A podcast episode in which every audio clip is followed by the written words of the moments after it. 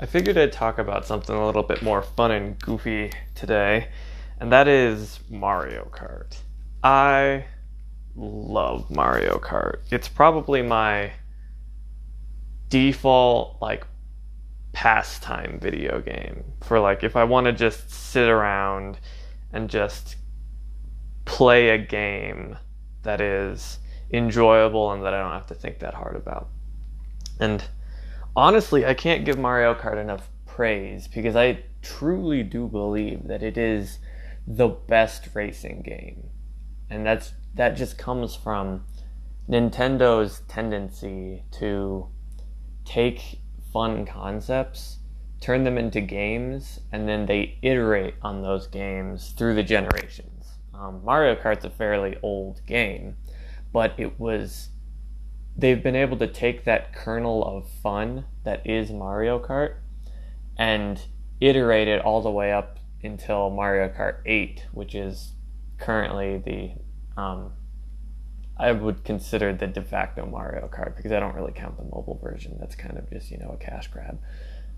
But the beautiful thing about most Nintendo games, but especially their like core franchises like uh, Mario Kart, Smash, all those things, is they are incredibly approachable, incredibly simple games that are also very, very deep.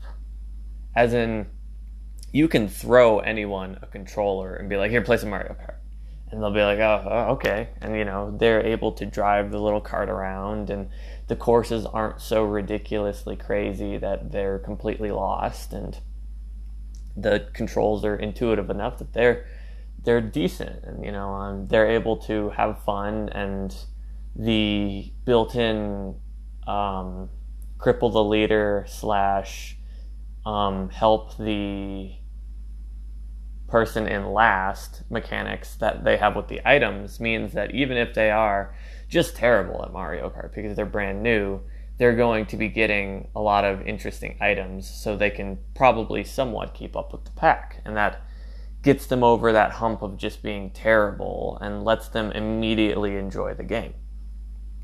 And that's that's really like that's what that's it, it's excellent game design because as you start playing more and more Mario Kart, and I've played way too much Mario Kart, you recognize that the core gameplay stays the same.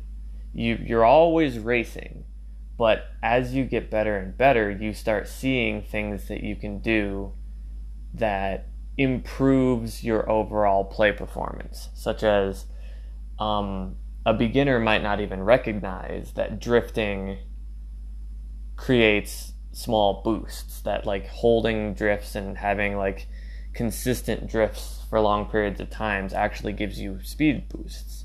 Um, the same thing with um, doing the little tricks every time you go over a jump or anything like that. They're small little speed boosts, and then there are tons and tons of just little mechanics that most people will completely ignore, but the people who really put the time in and really invest time in the game will know these mechanics and through the use of them can become incredibly good um, to the point where no novice could ever you know hope to match them. Because once you start putting all of those little tricks together it starts becoming a much more complex game. Like when you're playing at the top level, you have to always make sure that you, you know, cancel out your box roulette. You have to always make sure you hit those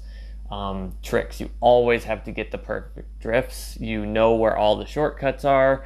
You know how to use these items, and you know which type of items that you're going to have access to in what position of the um, of the pack you are. You know that being up front is nice because you don't have to worry about being pulled into the pack, but you also realize that it's hubristic because you know that that blue shell could come at any time. You know that being second is much more advantageous, but at the same time, you don't really have the ability to pull away the way that the person in first does.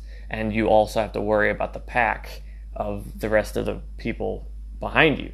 When you're all the way in last, you recognize that you're going to get some really good power ups, and you can use those power ups to catapult yourself back, you know, usually into third or second if you if you use them right.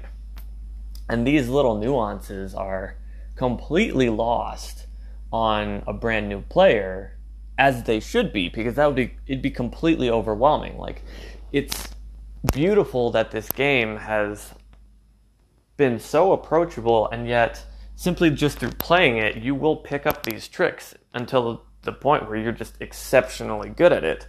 And that's one of the reasons why I think Mario Kart thrives.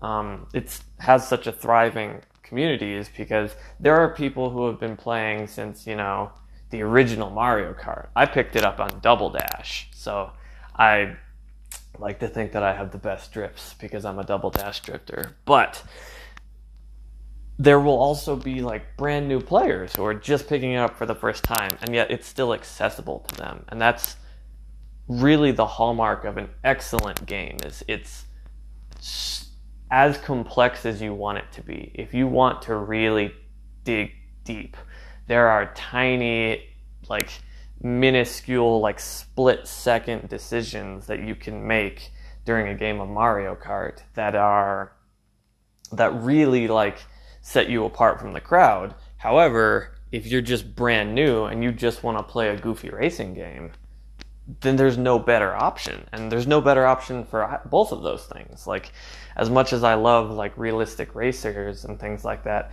they just don't have the intricacies that the, you know, goofy, somewhat, you know, cartoony Mario Kart has. It's it's a much more deep game.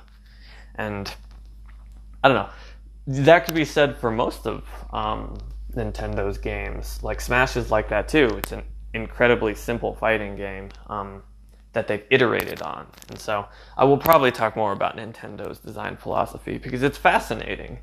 But for now, I imagine uh, that's probably enough.